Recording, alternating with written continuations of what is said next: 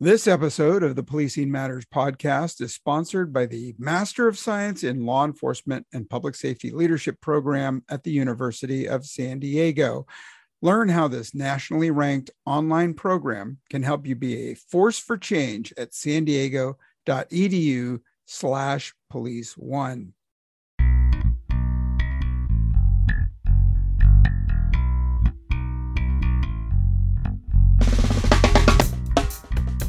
You are listening to Policing Matters on policeone.com. I'm your host, Jim Dudley. Well, we all know that policing is hard work. When working in an urban environment, policing has traffic, business related populations, all the homeless, mental illness related, and other issues that come with city life. But backup is usually relatively close by. Other resources like fire and EMS are usually only a few minutes away as well. In the country or rural settings, things are very different. Your backup may be miles away, and we're talking country miles away. So, too, are the other resources. Even a quick trip to book a prisoner or process evidence may be an hour or more away.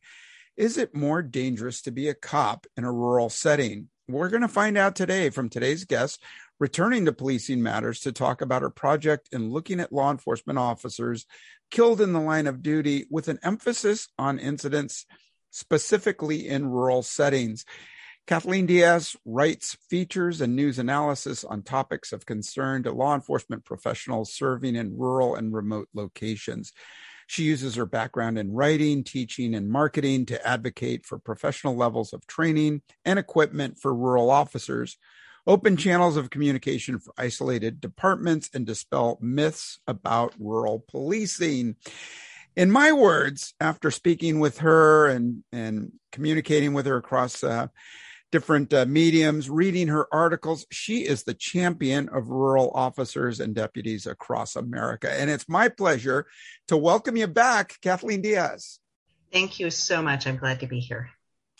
Hey, am I right in calling you Kathleen? Uh, you may be known by a different name to some of our listeners.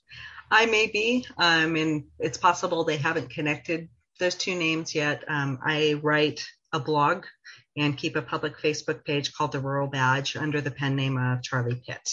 Uh, Charlotte Pitt is a literary character that I identified with for a really long time. If you Google the name, you'll find out why. And uh, my husband was still active law enforcement when I first started the page and the blog, and he needed a firewall between his work and my online shenanigans. well, I don't know if I'd call them shenanigans. I mean, I've read some really uh, compelling stuff from Charlie Pitt, and uh, I follow the Rural Badge on Facebook and Instagram, and you put out a lot of good materials in support of rural officers and deputies out there, you know, especially around training and equipment.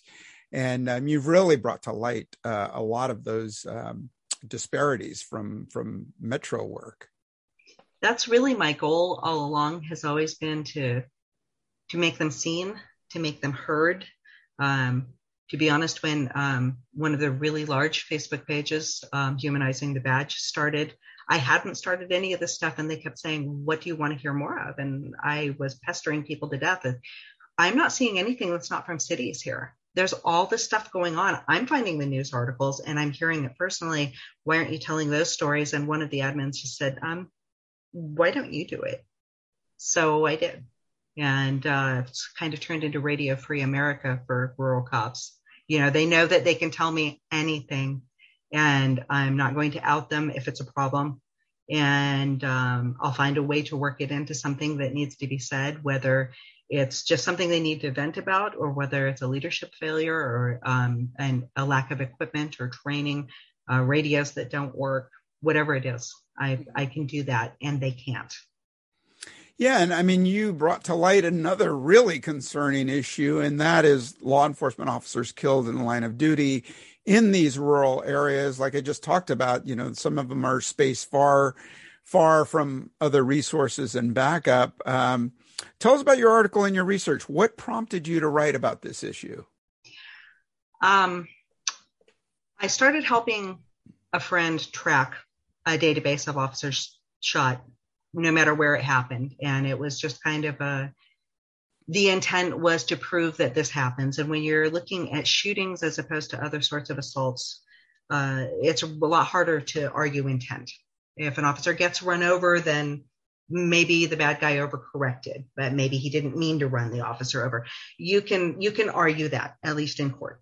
Uh, if someone points a firearm at you and pulls the trigger, the intent is generally pretty clear. That one's hard to be an oops. Um, so that's how that got started. They abandoned the project. Um, and I started looking at when we were doing this, in addition to just the news articles that I'm looking at every day, a lot of these are happening in small towns. And these are not the things that are getting the press, partly because small towns don't have a large national media outlet. You don't have a New York Times. You don't have a Washington Post. And if it happens in Modoc County, California, no one even knows where that is. They're not going to cover it. It'll make the local papers and then it disappears. So uh, about by 2019, I had figured out that nobody else was going to do this. And uh, so I said, okay, I'm going to do it myself. And I've started tracking every instance I can find of officers shot, but then I chronicle it breaking out according to population areas.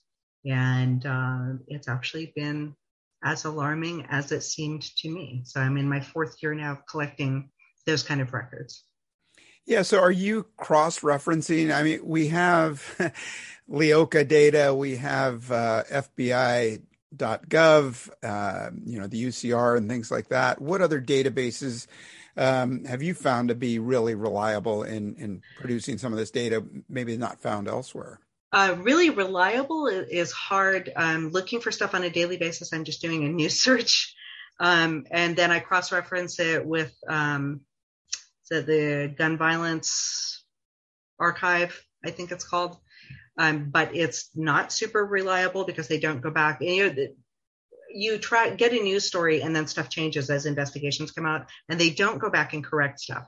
So if it happened that that officer turned out to be a security guard or a canine, or it was an accidental discharge, or uh, it turned out that the officer was injured but was not shot as reported, they don't go back and correct that stuff. So I use it mostly as a place just to look like look at and say, did I miss anything today? Right. Um, my numbers differ from LEOKA because um, the federal sources separate federal officers hmm. from state and local. And my point is not what kind of an officer it was, but where it happened. So I include all of them. So if it was a BIA agent or uh, an FBI agent or a deputy U.S. Marshal, but it happened in the middle of nowhere, Montana, it's going on my record. Oh, and that's all going in there together. It's not about what kind of officer, it's about where does this happen. One of the hashtags I use all the time on the rural badges is Mayberry's a myth. That was an imaginary place. and uh, Sheriff Andy Taylor didn't exist. Um, and we can't use that nostalgic wishful thinking in training or equipping or staffing modern police departments and whether it's in the middle where of nowhere or not it's 2022 and that's what those officers are facing is 2022 not 1950 black and white television yeah right and i mean you mentioned the border and and we know that the border patrol agents are you know go, coming under a constant barrage constant. of dealing with people down there. And of course, the only exposure they get is when they're on horseback trying to herd people back over the border. Yeah. When we know that they they come under a lot of um, you know assaults uh, on a daily basis there. So, what jumped out at you when you did the research? Did did did you have an aha moment when you're looking at this? Well, you know, you're not supposed to start research with an end in mind. Um, but being human, it's almost impossible not to find a project interesting because something caught your interest to begin with. And I felt like this news articles that I was seeing on a constant basis when I'm looking specifically for small towns, like this is happening a lot. This is a lot of officers getting hurt and then they just disappear from the headlines. Hmm. Um, and so when I got my first year's worth of data in in 2019, and I ran it, and it came to about a quarter to a third of the officers nationwide who were getting shot were from the areas that I write about. Um, I won't even record something as happening in a small town if it has more than 30,000 residents. And then I actually break it out again to less than 11,000 residents because some of those go down to populations in the single digits. I mean, a place that is literally a post office on a, a state road. Um, and uh, those are the officers that, that was the amount of officers that were getting hurt. And about a quarter of them were the fatalities for that year. And when I've seen research over the past year suggesting that about 5% of the departments in the United States employ something like 64% of the officers. That's those other few officers scattered over the whole US that are representing those casualties. Right. And so one year is anecdote. So we came back to it the next year. And then this year I completed my third year and did that analysis this year for Police One for Police Week. And the numbers have held steady all three years. A quarter to a third of the officers that get shot are in the areas I write about. Um, but last year, um, the fatalities were more like 47% wow. coming from the places I write about. So officers working someplace that's 30,000 or less. And I try to check maps when I look for a location because I don't want to mistake a suburb for an actual small town. You know, there's a, there's a difference. There's places that are incorporated and their population is only this much, but they're sharing a border with, you know, Birmingham or Detroit or, or whatever. I'm trying to avoid including those places. And it's not perfect because I'm making this up as I go along, but. And are you seeing any commonality in the factors that lead up to the incidents? Are they car stops? Are they investigating, you know, pot farms? Anything like that pop up? The majority of them, just like urban officers, are traffic stops and domestics. Mm. It's, you know, people are people no matter where they live.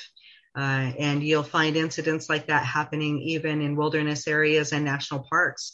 Uh, people don't change into someone else because they go camping. If they're going to fight with a cop in the city, they're going to fight with a cop in the country. If they're going to beat their wife and kids in the city, they're going to do it in the country. Um, and uh, you do get a few more um, on things like, well, like illicit pot grows. There was an El Dorado County who was a deputy who was killed uh, answering a call at a pot grow there, and a San Joaquin deputy uh, who was riding along with him who was shot in that incident as well. Um, and again, these are things that fall out of the headlines. The El Dorado County deputy died. Uh, the San Joaquin deputy was disabled permanently. His career was ended in mm. that incident. And those things just disappear. You know, it's in a small town, it's in the middle of nowhere. And who tracks cops that don't come back to work one day? Nobody does. Yeah, I've read about you know what you just mentioned about you know campsites and things, right? Domestic violence at campsites, people drinking too much, and all of that, right? Perfect recipe. So you're tracking only sworn uh, armed officers, I, I, imagine. Correct. And so the park rangers, unarmed park rangers, don't fall into these categories. Well, there's multiple kinds of park rangers. Um, the unarmed ones that you're thinking of are called an interpretive ranger. So he's the guy who does the wildlife presentation in the amphitheater, and you know teaches the kids, you know, this is this kind of pine cone and this is that kind of pine cone. But there are law enforcement rangers who are sworn and armed and are federal officers. So um, there was one of those who was shot earlier this year in Rocky Mountain State Park. I'm sorry, last year. Um, and was a saved by a vest. It was a pursuit actually that began outside the park, overflowed into the park. The law enforcement ranger happened across the guy, attempted a traffic stop, turned into a shootout. Um, and so that guy is sworn, he is armed, he's a federal officer, just like a deputy U.S. Marshal or a Forest Service law enforcement officer. Um, but they are different from the interpretive interpretive ranger. So, yeah. And have you shared your data with uh, any of their i don't know in in in cities you have unions you've got the you know police officers uh, research forums and and uh, pbas and things like that. Who who in the in the rural whether they be sheriffs associations have you been before the the national sheriffs association? I have not. Um, I, I've been publishing. Uh, this, I've got three articles running three years in a row now in Police One, And every single one, I'm saying, I'm looking for somebody bigger than me to pay attention to this mm. because um, this is a seriously homemade project that I just started because I thought it was important. And it's just kind of grown from there. Um, so none of the bigger police representation agencies have contacted me. Um, the National Fraternal Order of Police tracks police ambushes, and I would love to get access to that so that I could add another field for that. Um, I don't have any way to know how many of the ambushes they talk about happen in the places that I write about. I did get word this week that researchers from uh, Johns Hopkins University's uh, School of Public Health are interested in talking about it. And uh, so I had an email from one of their uh, research associates earlier today, and I'm hoping to get an appointment to chat with them. I've sent them all of the spreadsheets and the articles that I've written so they don't have to break down every single number for themselves just to get an idea where I'm going. And I'm waiting to hear back from them now, but that that was super exciting. Yeah, that's great. So yeah, we're talking about an epidemiology study, right? Yes. Where we go, we start out in the emergency room and go backwards. Yes. Uh, before we we went uh, on air, we talked a little bit about what happens when there's a shot fired at somebody in a rural area. Do we track those kinds of events with the same fervor that we do when somebody's actually hit? And unfortunately, the answer to that, as far as I can tell, is no. Um, to be able to get a really good idea of what what the percentages of casualties are, you would want to look at the whole picture. How many times are officers having violent encounters, whether they work in a national park or in the middle of a big city or in a small town? Uh, but I don't think anyone tracks the near misses. Uh, I think it would be a good thing, but I don't. I don't know right now where you'd get that information. Mm. Some of the departments that work in small towns or in rural counties, some of them are one man shops. Some of them are three to 10 people. Um, you know, when my husband was active, the largest department he worked for was 29 officers, counting the sheriff, uh, down to being a one man shop at the end of his career. And uh, nobody is nobody's tracking that. Every time one of them has a gun pointed at them or somebody shoots at them but nobody gets hurt those sorts of things don't get don't get recorded anywhere that i know about. Well we need to fix that for sure uh, yeah. but let's let's get into that in a moment after we hear from our sponsor do you want to be a better leader who doesn't right the University of San Diego has created an incredible online master's degree specifically for law enforcement professionals. The Master of Science in Law Enforcement and Public Safety Leadership program was developed by law enforcement for law enforcement, and it's consistently ranked as one of the best online programs in the country. Whether you're preparing for promotion or simply want to be the best leader you can be, the MS LEPSL program will help you be a force for change. Affordable, online, and endorsed by law enforcement.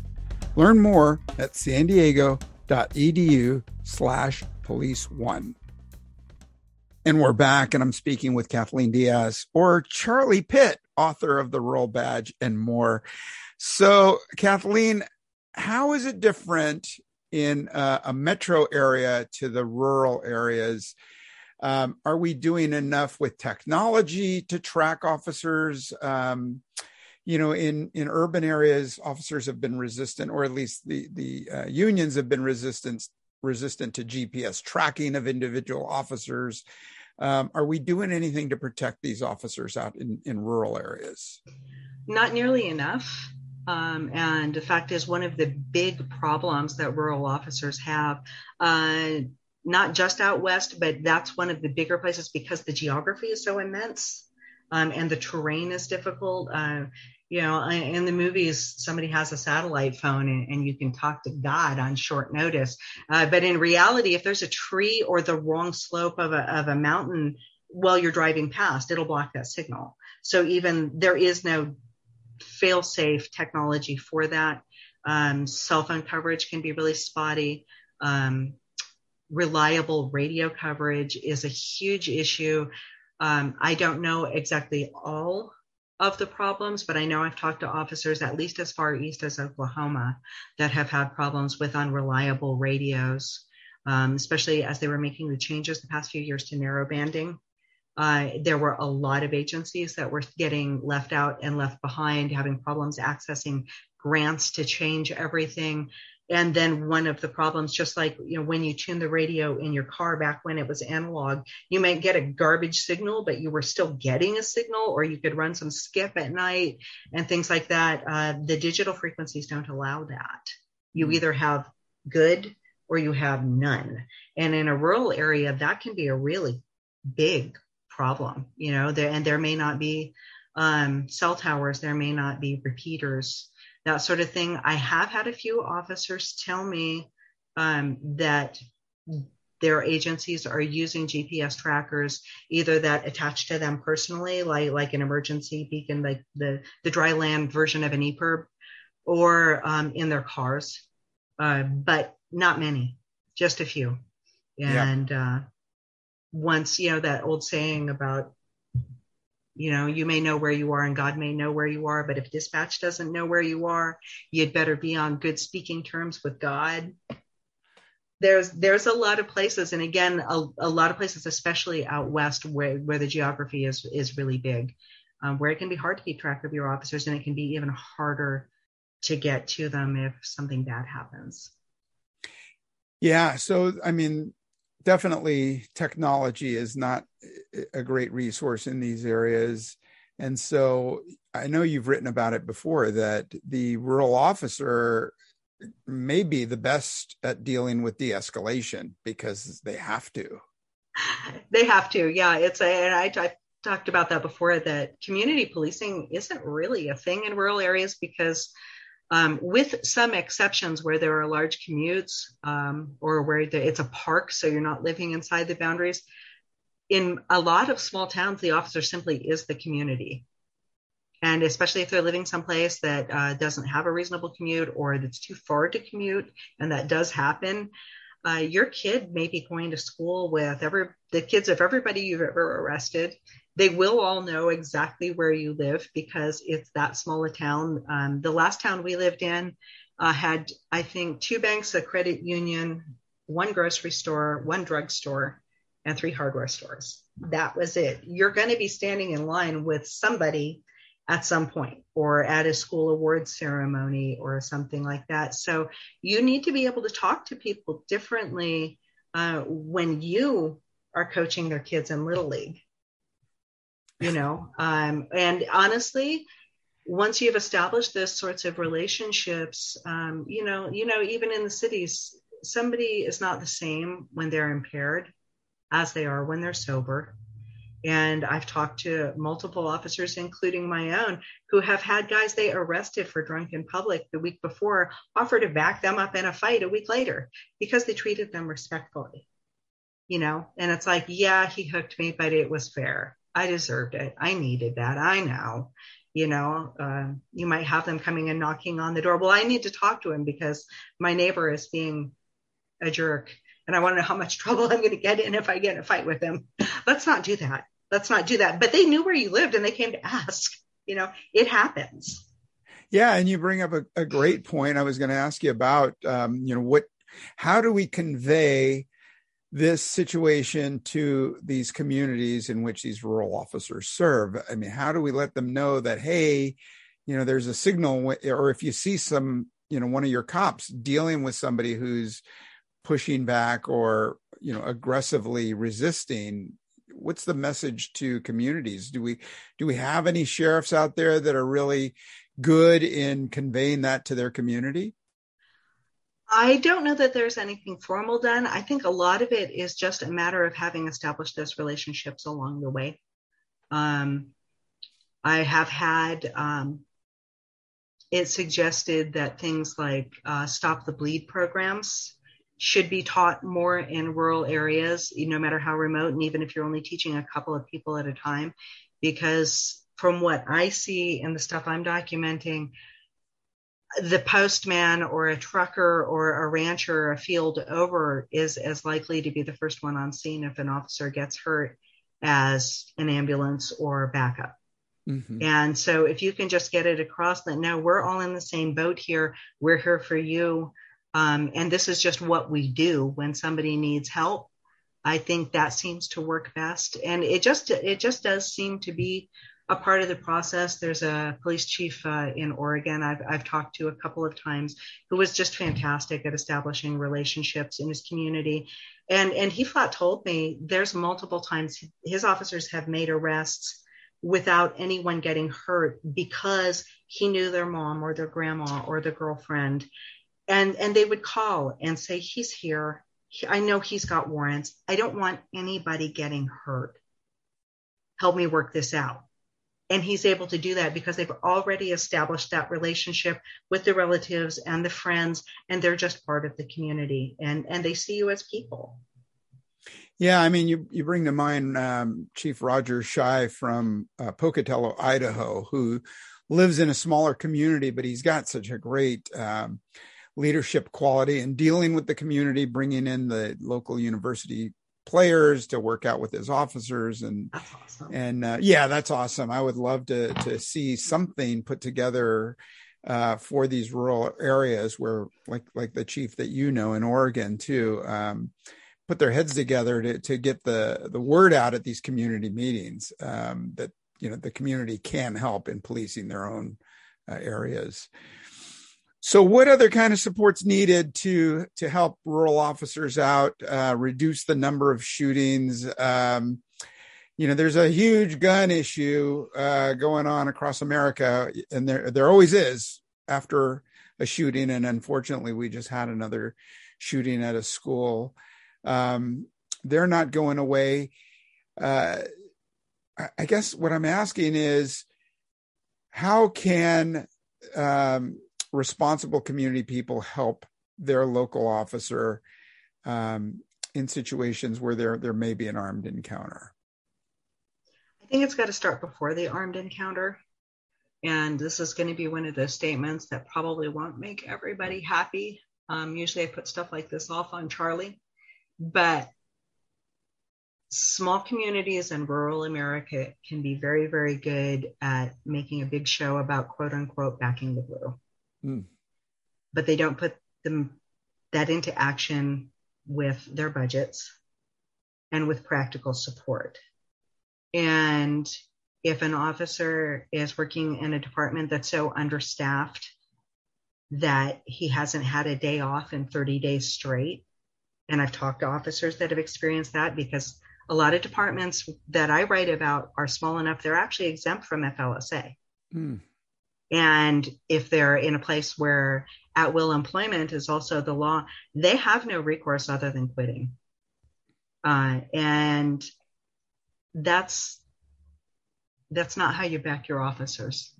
If their vests are expired, if they can't get to training, um, if training is really qualifying once a year, um, you're not preparing your officers. You're just asking them to do your dirty work on the cheap. Yeah. And uh, and I see that a lot, and it's that's for people like me to say because the officers can't say that. It's kind of harsh to say you say you love your officers, but you're not giving them what they need.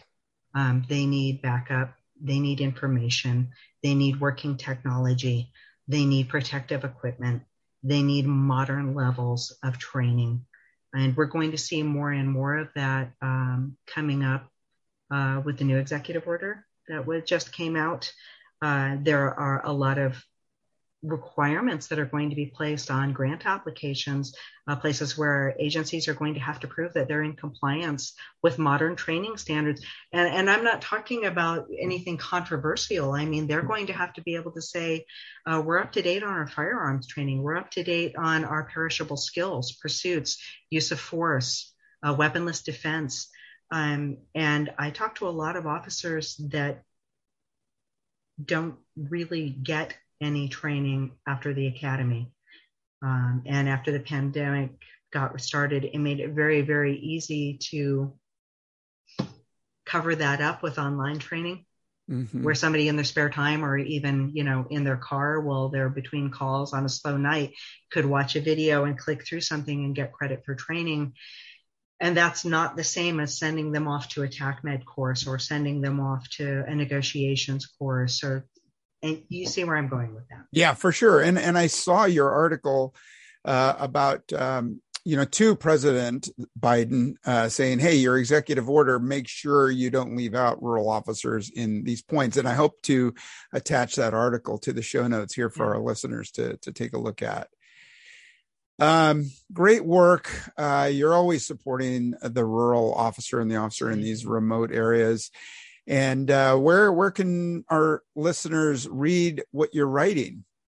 They can find my column on Police One, policing the remote and rural, or the rural and remote. That's terrible. I should know that. And uh, they can also find my blog at theruralbadge.com. And uh, the public Facebook page is under the same name.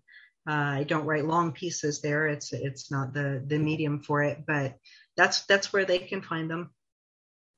Great, always something good.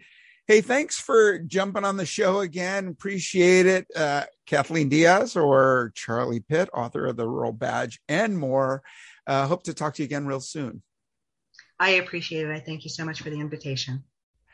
All right. To our listeners, take a look at Charlie Pitt's writings, Kathleen Diaz and Police One, and uh, you will not be disappointed. And, you know, we're hearing about officers in these areas that are often neglected when we talk about big city budgets and big city issues, but they are extremely important. And, um, Hope the politicians are listening as well.